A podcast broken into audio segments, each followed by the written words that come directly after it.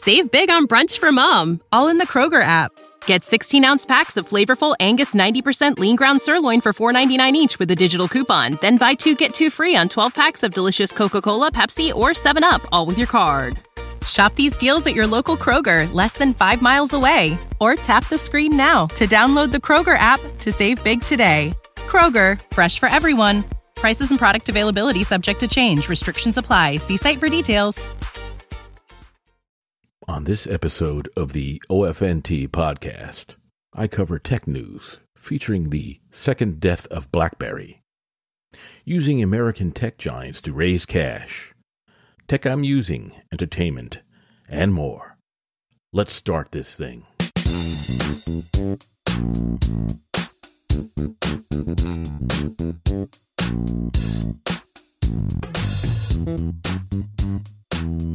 Hello. Welcome back to another episode of the OFNT podcast. OFNT stands for Old Fart, New Tech. I'm your host and resident old fart, Jim Schaefer, and the new tech, at least to me, is this podcast. I hope you are doing well and having a great weekend. It started as a conspiracy theory, but evidence is pointing to a man made virus. Oh, Wuhan. No corrections. Politics. You get the respect you give, Nancy. You wanted to look powerful, but you just looked petty. Just saying. Let's open up with some tech news. From Android Authority. TCL Communications, the electronics company that has been manufacturing BlackBerry smartphones, said on Monday that the partnership has ended and it will stop selling BlackBerry branded phones this coming August. TCL no longer has the rights to design, manufacture, or sell any new BlackBerry branded devices, the company said in a statement posted to Twitter. Well, I guess this is the end of this once dominant smartphone brand. I used to own a Curve, but only for communicating with my fellow workers at the time who were all on BlackBerry Messenger, known as BBM. Back then, you had to have a BlackBerry device to use BBM. I personally found the phone's operating system kind of clunky and the app selection kind of sparse. Later on, the company would release BBM to other platforms, but WhatsApp had come onto the scene, so it was a little too late for that. My wife had the Blackberry Pearl, which she liked, and one of my daughters used a couple of their models. It's kind of sad, but life goes on.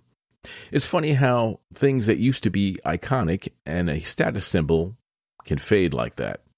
The iPhone will face this someday. According to CNET, Huawei asked the FCC, the Federal Communications Commission, not to finalize its, its designation of the Chinese telecom giant as a U.S. national security risk. Reuters reported this on Monday.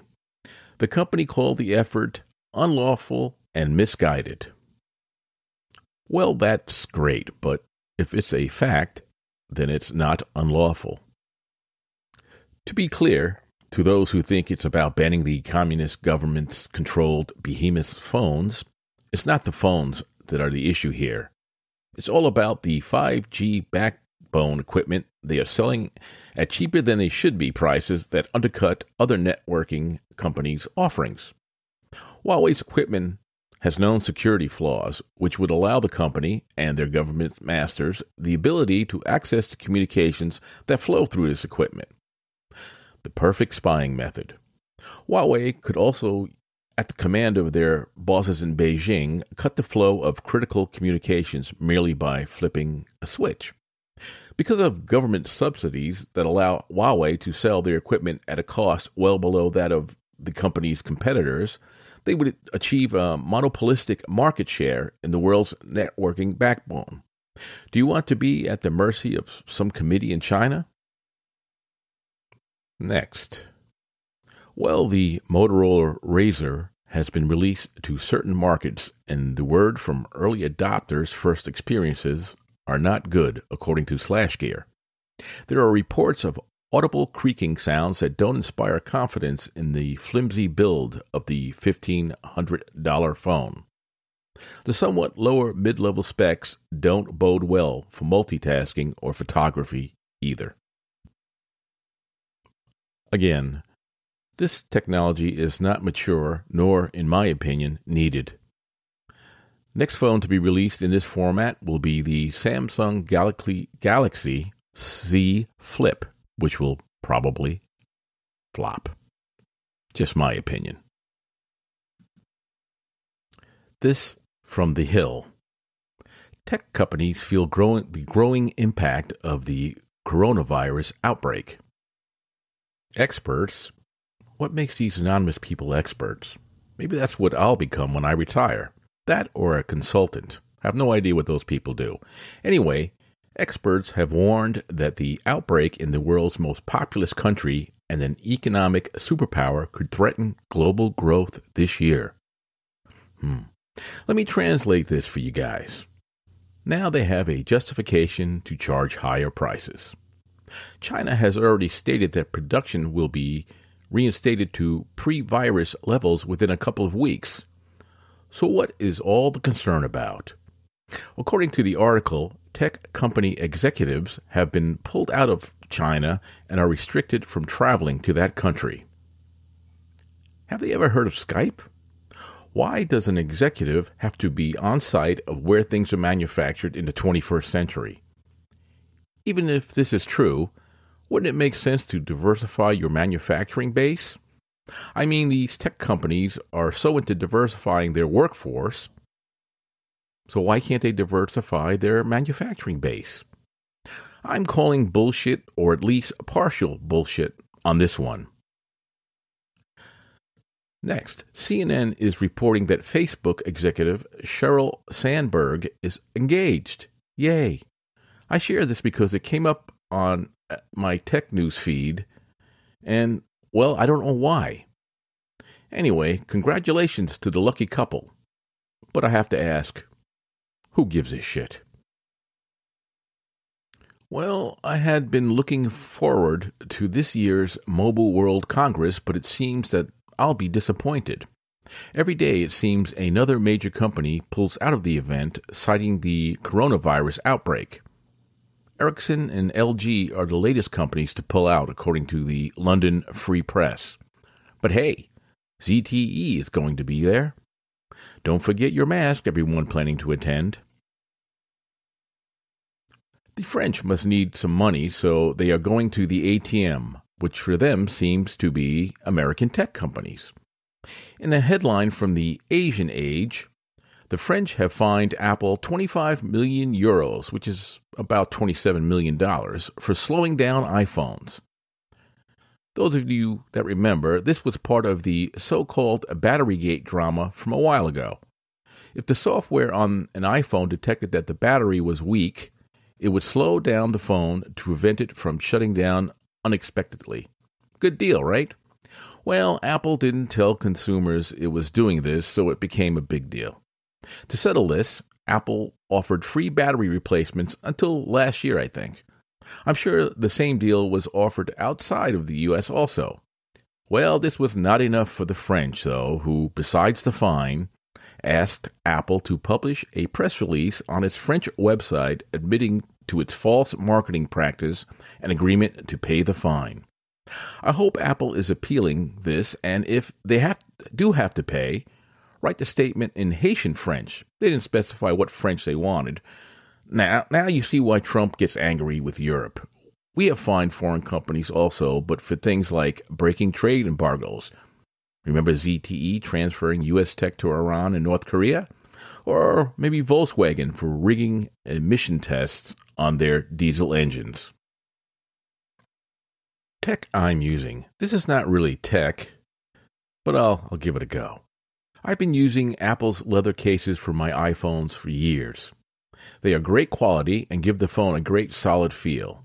In my opinion, Nomad cases are their only rivals, and after originally using a brown colored leather Nomad case, I went back to a black Apple leather case. I had also purchased a Nomad leather case in black, but didn't really use it. On a lark, I switched out my Apple case for the Nomad and won't be switching back anytime soon. The leather of the Nomad case is made in the USA and feels slightly better than Apple's case and offers a bit more protection with a design that covers all non-screen sides of the phone and has a extended lip around the screen. My phone with this case feels like my old iPhone 4S when I use the keyboard. A solid feeling that's hard to describe, but has been missing from iPhones, at least for me, for quite some time. The case can be bought on the company's website, hellonomad.com, for $49.99 and is constructed of Horween leather, a company from Chicago. It's available in brown or black. They also have leather cases for AirPod Pros for $34.95. Apple's leather cases are $49 but don't offer as much protection and are, in my opinion, slightly less in quality. They do have many different colors to choose from, though. Like I said, I have both and prefer Nomad's offerings. Now, news from that wacky world of entertainment. From Mashable, J-Lo, Jennifer Lopez for you non-hip people, and Shakira made a political statement during the Super Bowl halftime show. During the performance, Lopez's daughter, Emma Maribel Muniz, sang Let's Get Loud inside a cage like dome. This supposedly was an allusion to the current border situation. Hmm. Maybe next time she can sing Let's Get the Facts Straight, and they might discover the photos showing children being kept in cages were from the time their patron saint, Obama, was in office. I didn't see the so called performance, but heard it was basically soft porn with the women gyrating on poles and rubbing their crotches, keeping it classy. Isn't isn't Lopez getting a little too old for this? Hmm. The game seemed like it was a good one. I like that kid who's the quarterback for Kansas City. I really like him. Next, from Variety magazine. Disney Plus's Star Wars original spin off series, The Mandalorian, is returning for season 2 in October. That's great. I'm not a big Star Wars fan, but I love this show to me, it's a throwback to the old Western war series that were on television when I was a child. Ray Donovan canceled after seven seasons, and it won't get a final season. This item was reported by Deadline. Boy, another show I liked is Biting the Dust. If you didn't know about this series on Showtime, it chronicled the life of a fixer a fixer is someone you call when you fucked up and can't afford to take the hit. The show started off located in California, but its recent seasons took place in New York. It was a great series and had all the elements I like in a drama, specifically sex and violence. But Showtime has done it to me again. Years ago, they had a show called Street Time, which I loved and was canceled after only two seasons. At least I got seven solid seasons out of Ray Donovan. Okay, let's do some words of impact. This will be the last story for now on this, and this is a rather long one, but I find it interesting, and I think you will too. These words of impact were uttered by an older Polish Oxford professor whose name I never learned. Here's the backstory. As I've said in previous episodes, I lived outside of the city of Oxford with a roommate. On our salary, we could barely afford the rent, much less a second car. My roommate was put on night shift, so of course he had to have the car. The only way I could get to work was by hitchhiking, and in full uniform to boot. And I had to leave for work about two hours early and walked quite a bit of the 20 something mile journey to the base. The closer I got to the base, the easier it was to catch a ride, but those first 15 miles were rough. Eventually, the kind English people got used to seeing me on the side of the road and would pick me up and take me as far as they could. I kind of developed a network of rides, along with a carload of idiots that would pass me by every day, yelling for me to get out of their country. Usually, the first to pick me up was a milkman in his work van. They still had those guys back then. He was good for a couple of miles. Then an older gentleman dressed in a tweed jacket would pick me up and get me down the road another couple of miles. Turns out he was a professor at one of the universities in Oxford.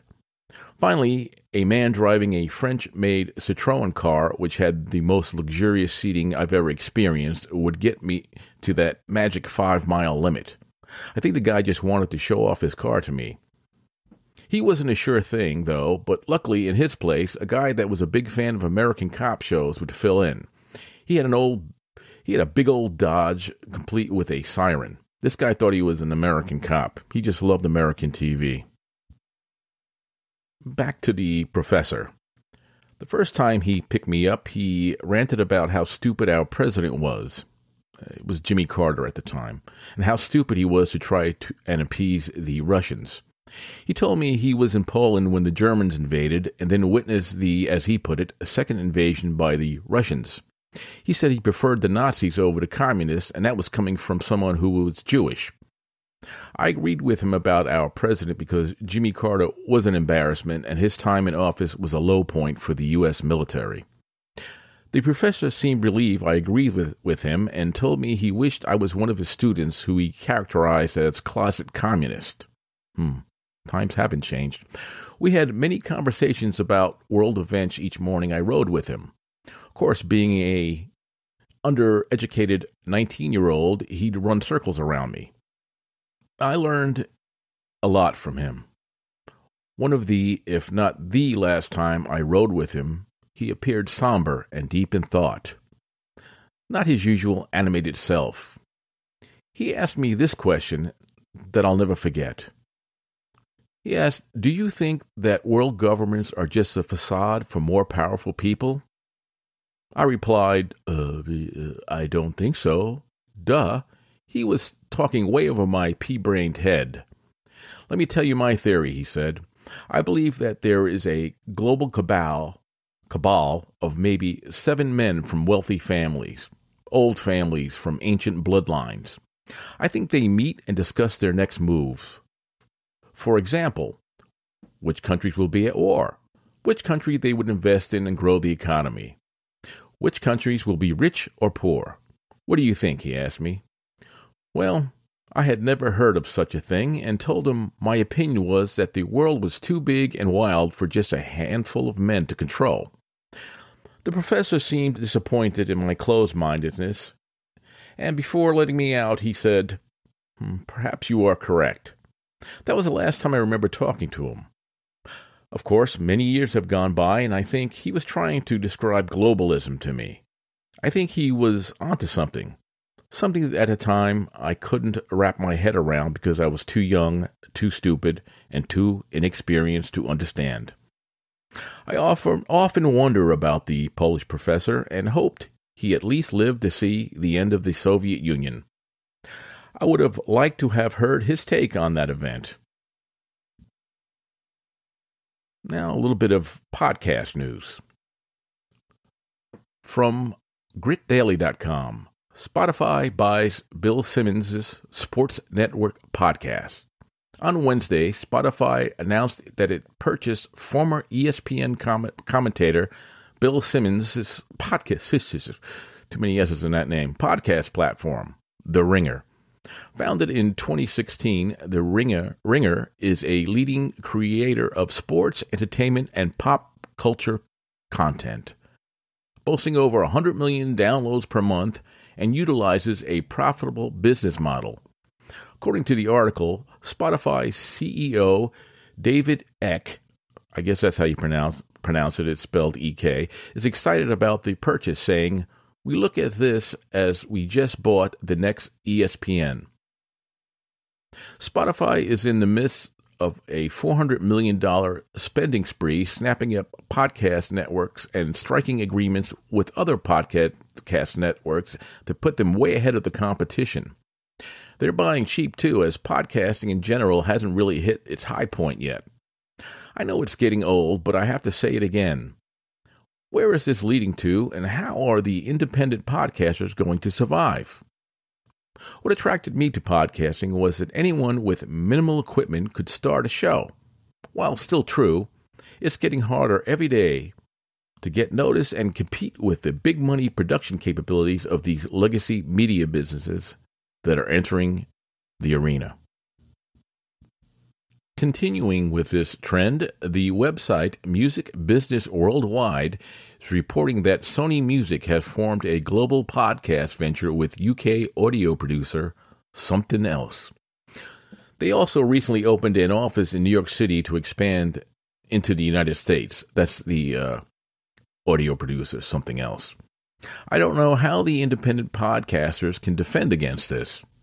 Maybe by forming independent networks? Would that work? I don't know. Okay, now it's time for my rant. Food stealers. What do I mean by that?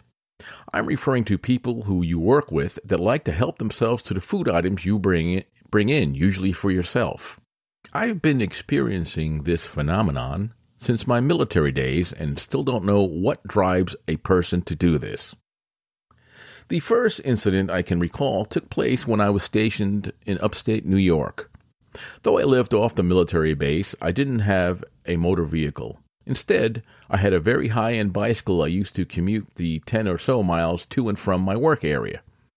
I was all in on cycling back then and an, a member of the League of American Wheelmen. I don't know if the, the, that organization still exists, but it was a members only club of fellow cycling enthusiasts like myself, at the time anyway.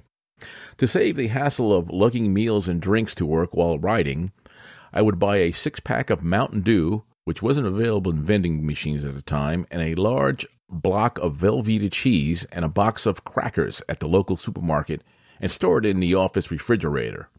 This would provide me with a week week's worth of meals. Back then, it was the only meal of the, of the day I had. I was on some kind of weird diet for some reason. I don't know, I can't, recall why. Anyhow, this arrangement worked fine until one day I noticed that a couple of sodas and some of the cheese and crackers were missing. I wrote it off as a one time thing. The next day I noticed the same amount of food and drink were missing again. Upon investigating, all fingers point to a guy who worked the day shift. I, of course, was on nights. I didn't run into this guy because of our shift, so I told coworkers to let him know it was my stuff and to back off. I even wrote my name on the items to ensure he realized that they were mine, not his, or just open to anybody.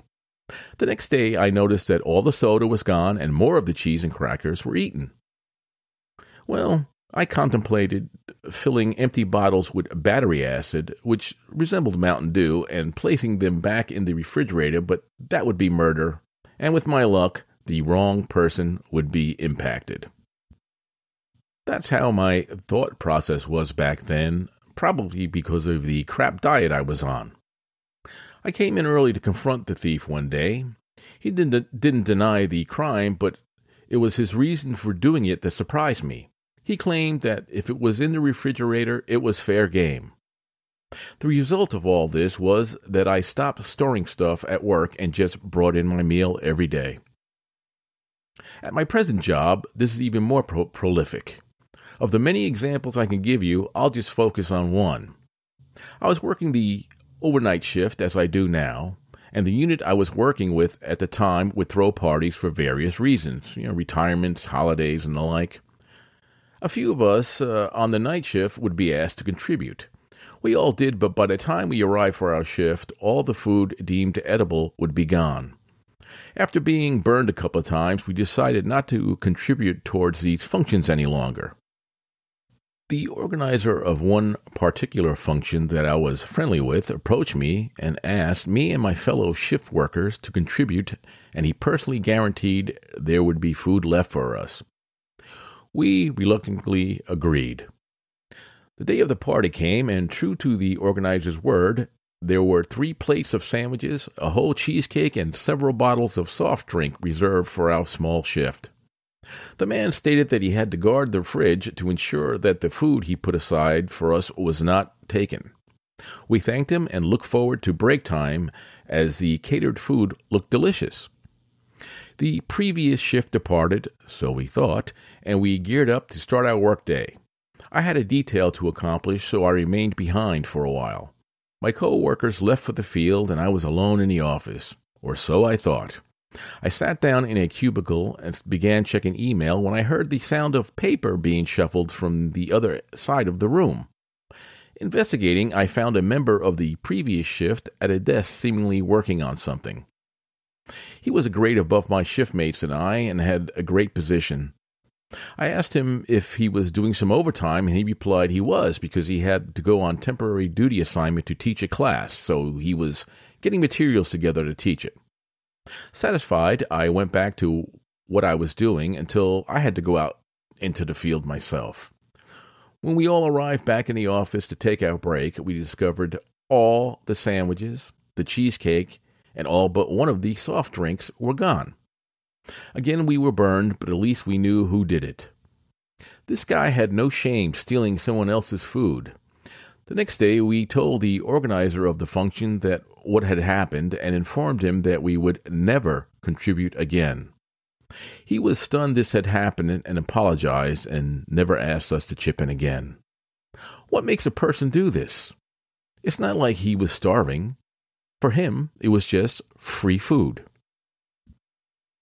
I wonder also if he was considered a hero to his family for bringing home the food. I have never understood the reason or need to do this. Has something similar happened to you guys? Let me know. Well, that's another episode. If you are so inclined, contact me at ofntpodcast at gmail.com. You can tell me how much this podcast sucks and suggest how I can improve it. Have a good retirement, Grandy. You'll always be a Yankee to me. Beat it, Rush. You were the first voice in the wilderness. Golden microphone for sure. Be safe. See you next week. Now get off my lawn. Take care. I'm out.